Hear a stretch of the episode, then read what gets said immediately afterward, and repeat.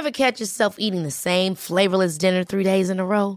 Dreaming of something better? Well, HelloFresh is your guilt free dream come true, baby. It's me, Keke Palmer. Let's wake up those taste buds with hot, juicy pecan crusted chicken or garlic butter shrimp scampi. Mm. Hello Fresh. Stop dreaming of all the delicious possibilities and dig in at HelloFresh.com. Let's get this dinner party started. Hiring for your small business? If you're not looking for professionals on LinkedIn, you're looking in the wrong place. That's like looking for your car keys in a fish tank. LinkedIn helps you hire professionals you can't find anywhere else, even those who aren't actively searching for a new job but might be open to the perfect role. In a given month, over 70% of LinkedIn users don't even visit other leading job sites. So start looking in the right place. With LinkedIn, you can hire professionals like a professional. Post your free job on linkedin.com slash achieve today.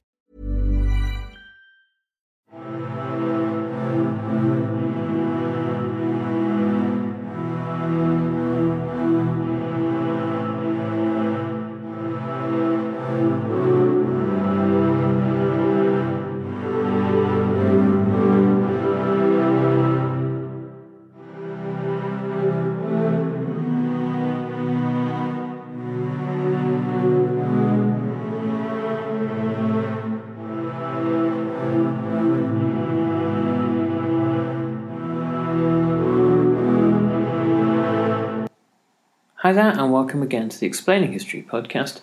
And uh, today I want to look at an aspect of Nazism uh, and a figure within um, the inner workings of the Nazi regime, at least during the, the 1930s, uh, that gets to some extent overlooked, and that is the Treasury Minister Hjalmar Schacht, Dr. Hjalmar Schacht, who was on the 16th of March 1933 appointed to the presidency of the uh, Reichsbank by Adolf Hitler.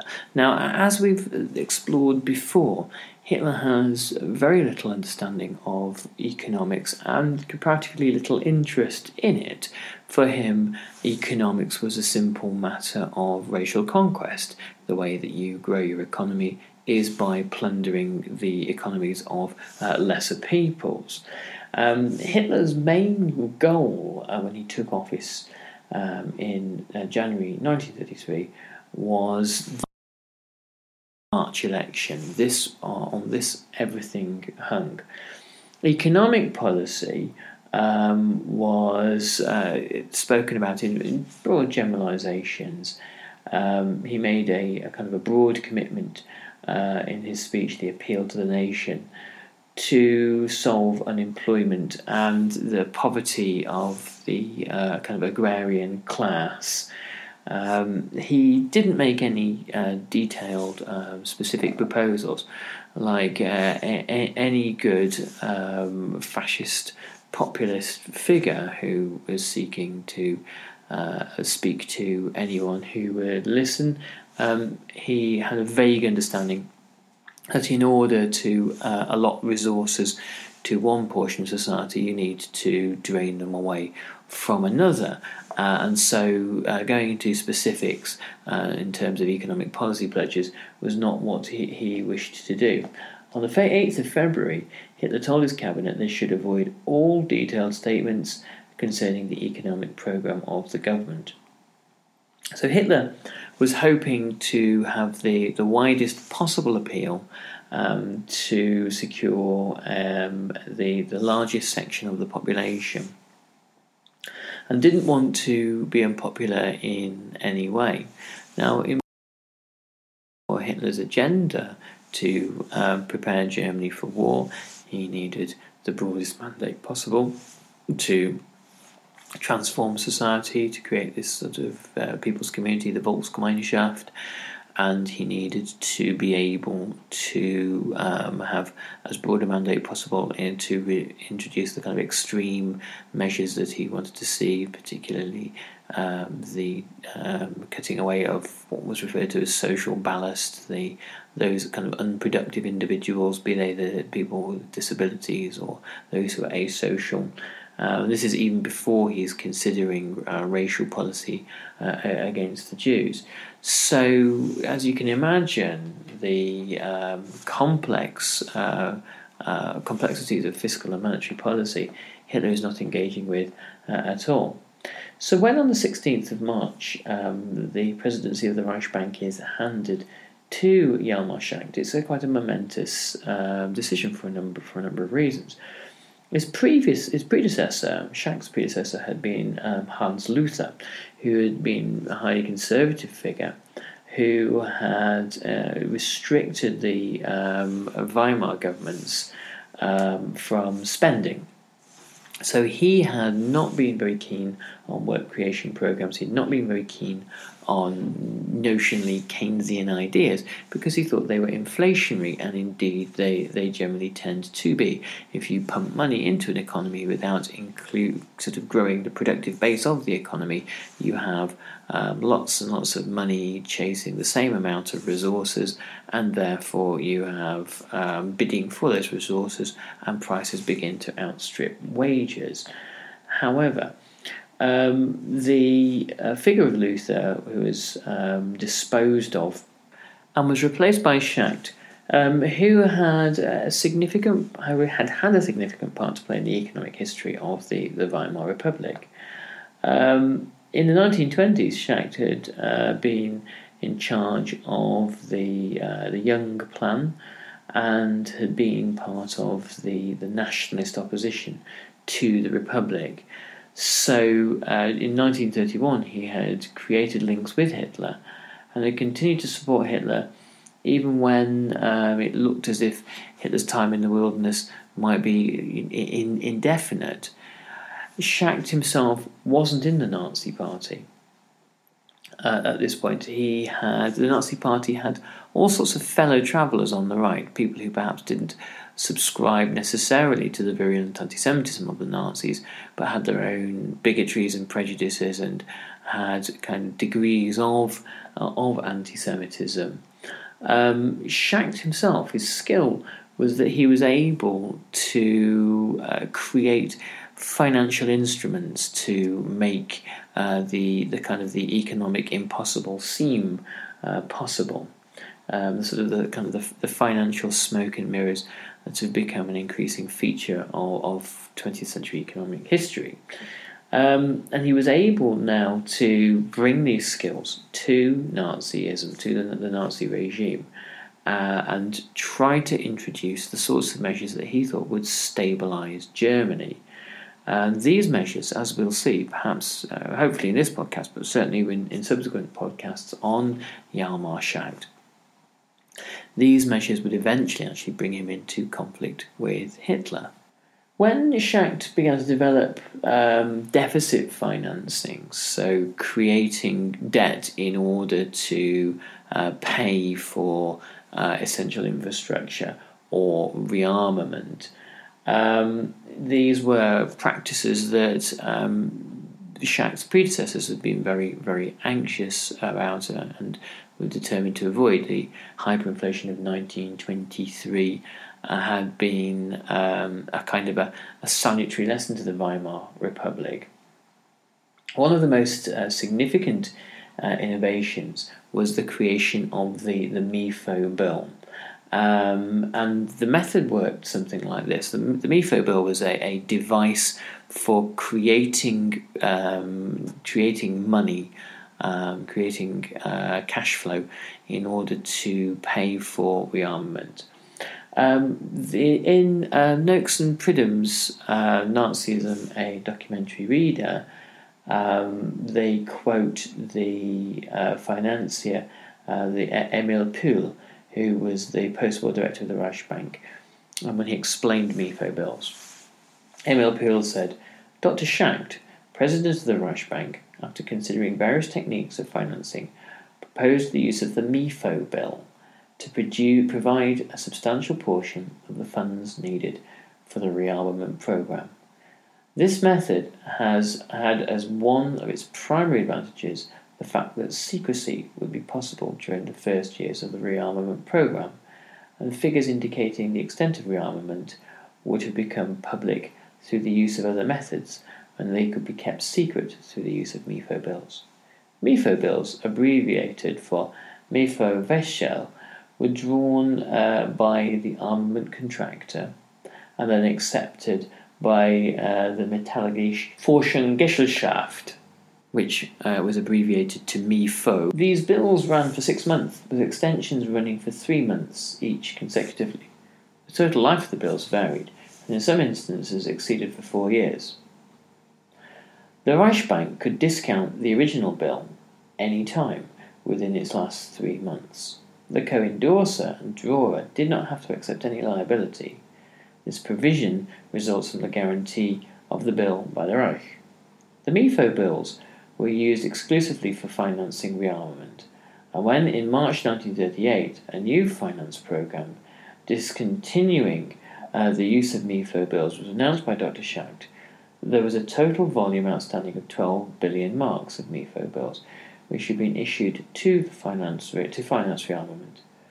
One of the primary reasons for discontinuing financing rearmament with MIFO bills was that by the spring of 1938 it was no longer considered necessary to keep the progress of German rearmament secret. The rearmament boom had then reached such proportions that it became possible by taxation and by the sale of government securities to raise the sums which could never have been raised when the rearmament program accelerated acceleration began in 1935. So, in plain speaking, the, the MIFO bill, as it stresses there, was a way of keeping rearmament secret because um, the Metallische Forschungsgesellschaft, um, a uh, innocuous sounding uh, metallurgical um, enterprise, uh, was in was ultimately a kind of like a finance house for rearmament. Any um, weapons inspectors or foreign observers um, making sure that Germany was adhering to the Treaty of Versailles would look at MIFO bills and believe that they were there to finance something entirely different, something civilian and industrial. The second point of, uh, is that the, the MIFO bill is essentially a bond. It is uh, a kind of a promise to the future. The issuer says that it is worth uh, a certain amount, it can be spent on arms, and that and it is guaranteed by the German government. Uh, the German government will pay um, uh, either in, it says, as it says here, in six, uh, six months' time um, which could be extended by um, th- uh, three months. But in some cases, it ran to over four years, um, and it was uh, a, a, an assumption. There was an assumption underlying all of this that the uh, German economy would have grown sufficiently uh, at that point for taxation to repay um, the capital and the interest on the bill. So this was really the regime creating for itself some kind of imaginary, uh, imaginary line of credit uh, in order to rearm and in order to um, conceal this as well. Between 1934 and 1936, the MIFO bills in, uh, accounted for half of all arms spending. After that, when the economy uh, recovered, um, rearmament began to shift to, uh, from um, MIFO bills uh, to taxation, and um, the need for secrecy uh, dissipated at that point because Germany's rearmament was known to everybody, and the regime had no interest in uh, hiding or concealing what it was doing. Now, I've said before uh, that Hitler's lack of understanding about uh, economic issues meant that the Nazi uh, economy never fully resolved any of the crises that it faced. Instead, as so often happens, uh, the crisis sort of transforms itself or transmutes itself and re emerges later down the line. So between 1933 and 1934, rearmament uh, was threatened by two uh, significant crises uh, foreign debt and the balance of payments. And the um, issue of foreign debt was uh, significant. Hitler's government was in a good position, um, a better position than any of its um, uh, predecessors in terms of reparations, as the Weimar government, particularly Heinrich Brüning's government, had done an awful lot to reduce reparations, and by 1932 at the Lausanne Conference, reparations are actually cancelled. But there was still significant debt uh, that Germany owed uh, for having taken out loans to repay um, reparations. So that uh, persisted. And Hitler had a, a great deal of political capital from the German people. Hey, it's Danny Pellegrino from Everything Iconic. Ready to upgrade your style game without blowing your budget? Check out Quince. They've got all the good stuff shirts and polos, activewear, and fine leather goods, all at 50 to 80% less than other high end brands. And the best part? They're all about safe, ethical, and responsible manufacturing. Get that luxury vibe without the luxury price tag. Hit up quince.com slash upgrade for free shipping and 365 day returns on your next order. That's quince.com slash upgrade. Hold up. What was that? Boring. No flavor. That was as bad as those leftovers you ate all week. Keke Palmer here, and it's time to say hello to something fresh and guilt-free. Hello Fresh. Jazz up dinner with pecan-crusted chicken or garlic butter shrimp scampi. Now that's music to my mouth. Hello Fresh. Let's get this dinner party started. Discover all the delicious possibilities at hellofresh.com. Millions of people have lost weight with personalized plans from Noom, like Evan, who can't stand salads and still lost 50 pounds. Salads, generally, for most people, are the easy button, right? For me, that wasn't an option. I never really was a salad guy. That's just not who I am. But Noom worked for me. Get your personalized plan today at Noom.com. Real Noom user compensated to provide their story. In four weeks, the typical Noom user can expect to lose one to two pounds per week. Individual results may vary. To um, walk away from Germany's financial liabilities if he so chose. Uh, a large number of uh, other uh, more uh, mundane and mainstream commercial debts were outstanding. Now we go back to uh, Puhl again, who now uh, describes uh, Schacht's views on Germany's foreign debt.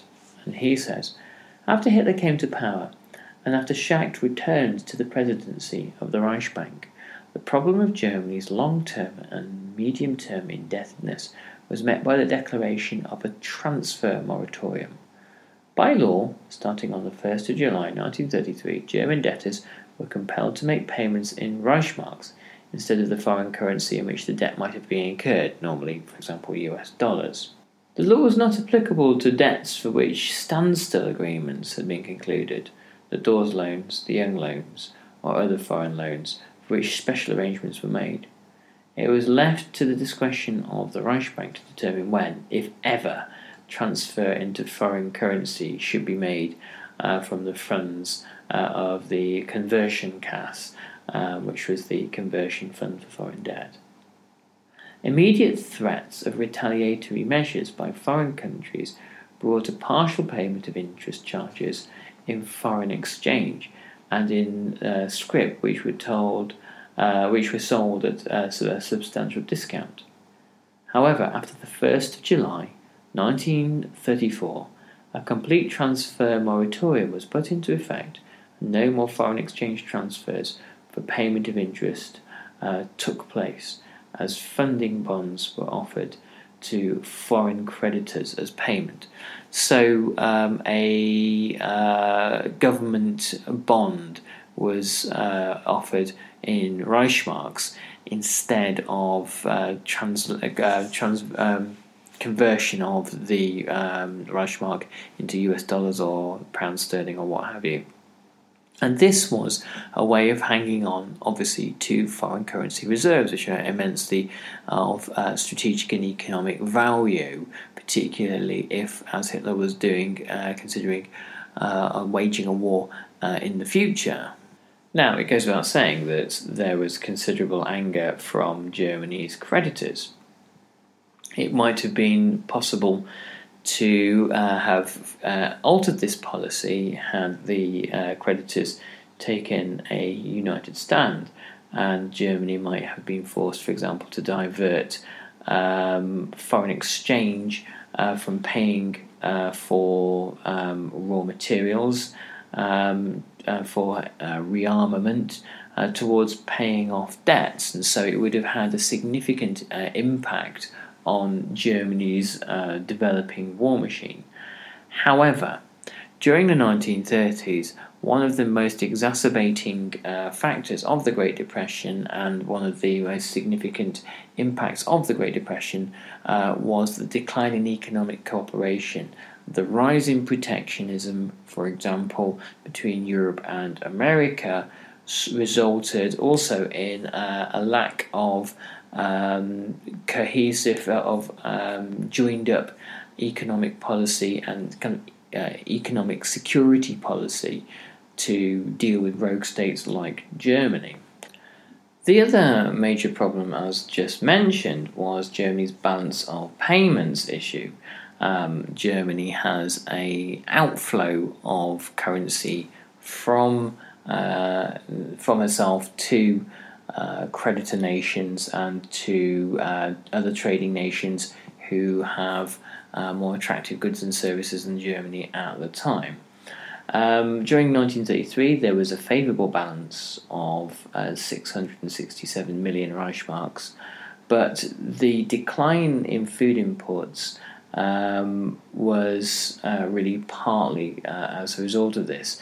Uh, in um, 1933, um, the press baron Alfred Hugenberg, who became one of Hitler's ministers, had introduced protectionism um, in, into Germany's kind of food economy, and this resulted in this um, balance of payments surplus. However, the following year, in uh, 1934, the balance of payments dipped to uh, a negative of 284 million Reichsmarks.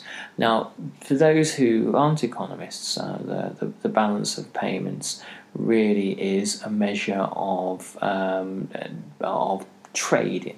It is a, a, measure of how much trade one is doing with the outside world and how um, successfully the outside world is exporting its goods and services to your country. So a, a, a, negative balance of payments indicates an outflow of cash from your country to other countries in order to pay for um, imports, and it also indicates that your domestic industries aren't really competing very well with your domestic home market and they prefer uh, goods and services from other countries.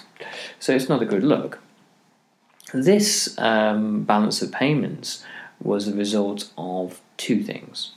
Firstly, the programs of rearmament and work creation involved lots and lots of raw materials which had to be imported. And this in, uh, increases consumer demand. Rearmament increases consumer demand because money is pouring into people's pockets. Because your consumer demand is um, going up, and the raw materials in Germany are being consumed by rearmament, there are lots of nice, attractive things in the shops to buy with the new cash burning holes in people's pockets, and so they look to products from overseas. Unlike uh, Britain, who uh, devalued and uh, devalued the pound, uh, took it off the gold standard, uh, allowed it to decrease in value, and thus it really ended the Great Depression by about 1934. Germany uh, desperately hung on to a highly valued Reichsmark, partly for kind of reasons of misguided national prestige. but this led to German exports being too expensive and uh, as a result, um, the uh, economic crisis that Germany faced kind of uh, limped on. Uh, and it also meant that the balance of payments problem was still was uh, largely unresolvable.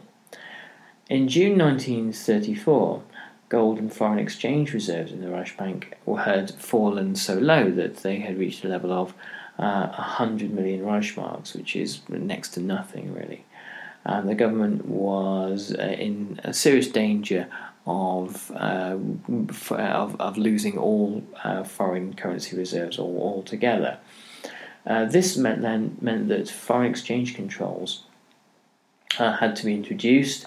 Um, they'd originally been uh, brought about in August 1931, um, but the 25th of June it was decided that the Reichsbank would allocate foreign exchange on a day-to-day basis.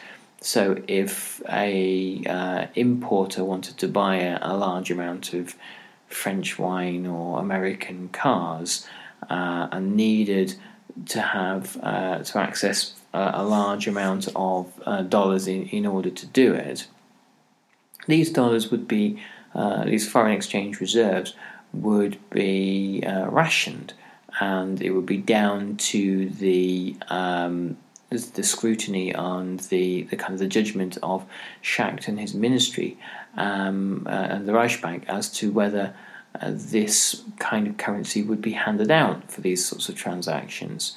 And so imports and exports become politicized.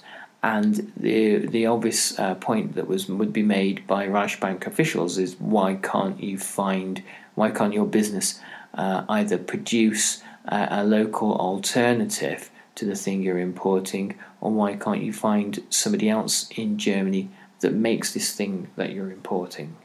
There were, of course, a list of um, priority uh, items that uh, needed to be uh, imported, raw materials, um, and the, the kinds of things um, that would only be um, uh, only be useful to um, rearmament were imported. There was a moment where uh, it looked as if the rearmament program would be threatened, but um, the intervention of the armed forces um, was uh, was was there to make sure that rearmament went ahead uh, just as as it should do. And here we see an interesting clash. Um, Economics Minister Kurt Schmitt had a very kind of Keynesian approach to dealing with unemployment and, and um, uh, low consumption. He thought if you grew the purchasing power of the, the masses, obviously by putting money in their pockets, um, you would increase uh, uh employment, and that would mean that unemployment benef- unemployment payments would decline and this would, um, in the view of the army, be uh, a nightmare because uh, increased consumer spending would mean that resources would be um, uh, steered away from uh, the rearmaments industry, or it would mean a flow of imports and the foreign exchange problem would uh, exacerbate itself. So, in some uh, of the generals of the Wehrmacht thought it is better that the German people learn about hardship and privation because they'll need to be a lot tougher uh, with a lot fewer luxuries for the forthcoming struggle of national survival um, and the, the rerun of the First World War, which um, the Wehrmacht and Hitler were both rather, rather keen on uh, initiating. And the army by Colonel Georg Thomas, um, who was the head of the uh, Defence Economy and Weapons Bureau, the Wehrwirtschaft und Waffenwesen, um, uh, which was part of the uh, the Wehrmacht office. He wrote to, Hit- uh, to Hitler on the 20th of June 1934 um, and said the following things The Reich Defense Ministry has for years been pointing out the necessity of preparing the economy for the event of war. It has demanded stockpiling and revealed um, the dangers of the loss of foreign exchange and the collapse of exports for the defence of the country, and has especially requested the regulation of the peacetime economy in accordance with the needs of war. Only the present Reich government has decided to fulfil these demands, but unfortunately, economic developments threaten to nullify these efforts, which have hardly begun. The information from industry and reports from the supervisory officials for raw materials show clearly that the raw material situation is becoming daily more acute. Not only does this endanger the government's work programme, but also the basis for an operational commitment of the Wehrmacht is becoming more and more remote, and everywhere the question is being asked what is the point of a larger army if it lacks supplies, its lifeblood? The raw material situation is taken far more seriously by the business community than the Reich, than the Reich Economic Ministry, and since everybody is clear about the fact that we are in the middle of an economic war, it is incomprehensible that decisions are not taken to overcome the danger which threatens. For months we have noticed the drain of foreign exchange, followed by the melting away of stocks of raw materials, but so far there has been no firm intervention to remove the danger, with a few exceptions which have proved insufficient. What has happened to all the lessons we have learned from the Great War in the economic field? Because of the struggles between capitalist interest groups, the wishes of the party officers, and the misguided interventions and opinions of individuals, no decisions are taken. So this was a kind of an appeal to Hitler to uh, act, to intervene, and to make a decision. And we will see in a forthcoming podcast on uh, Hjalmar Schacht and Hitler, I'll probably do in a, a week or so, what his actions were. Anyway, I hope you found this useful, and I'll catch you on the next Explaining History podcast. Do swing by our Facebook page, and there's a link to uh, the new Facebook group at the bottom of this uh, podcast. All the best, thanks, bye bye.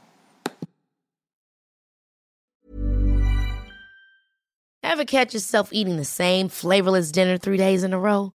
Dreaming of something better? Well, HelloFresh is your guilt free dream come true, baby. It's me, Keke Palmer. Let's wake up those taste buds with hot, juicy pecan crusted chicken or garlic butter shrimp scampi. Mm. Hello Fresh. Stop dreaming of all the delicious possibilities and dig in at HelloFresh.com. Let's get this dinner party started.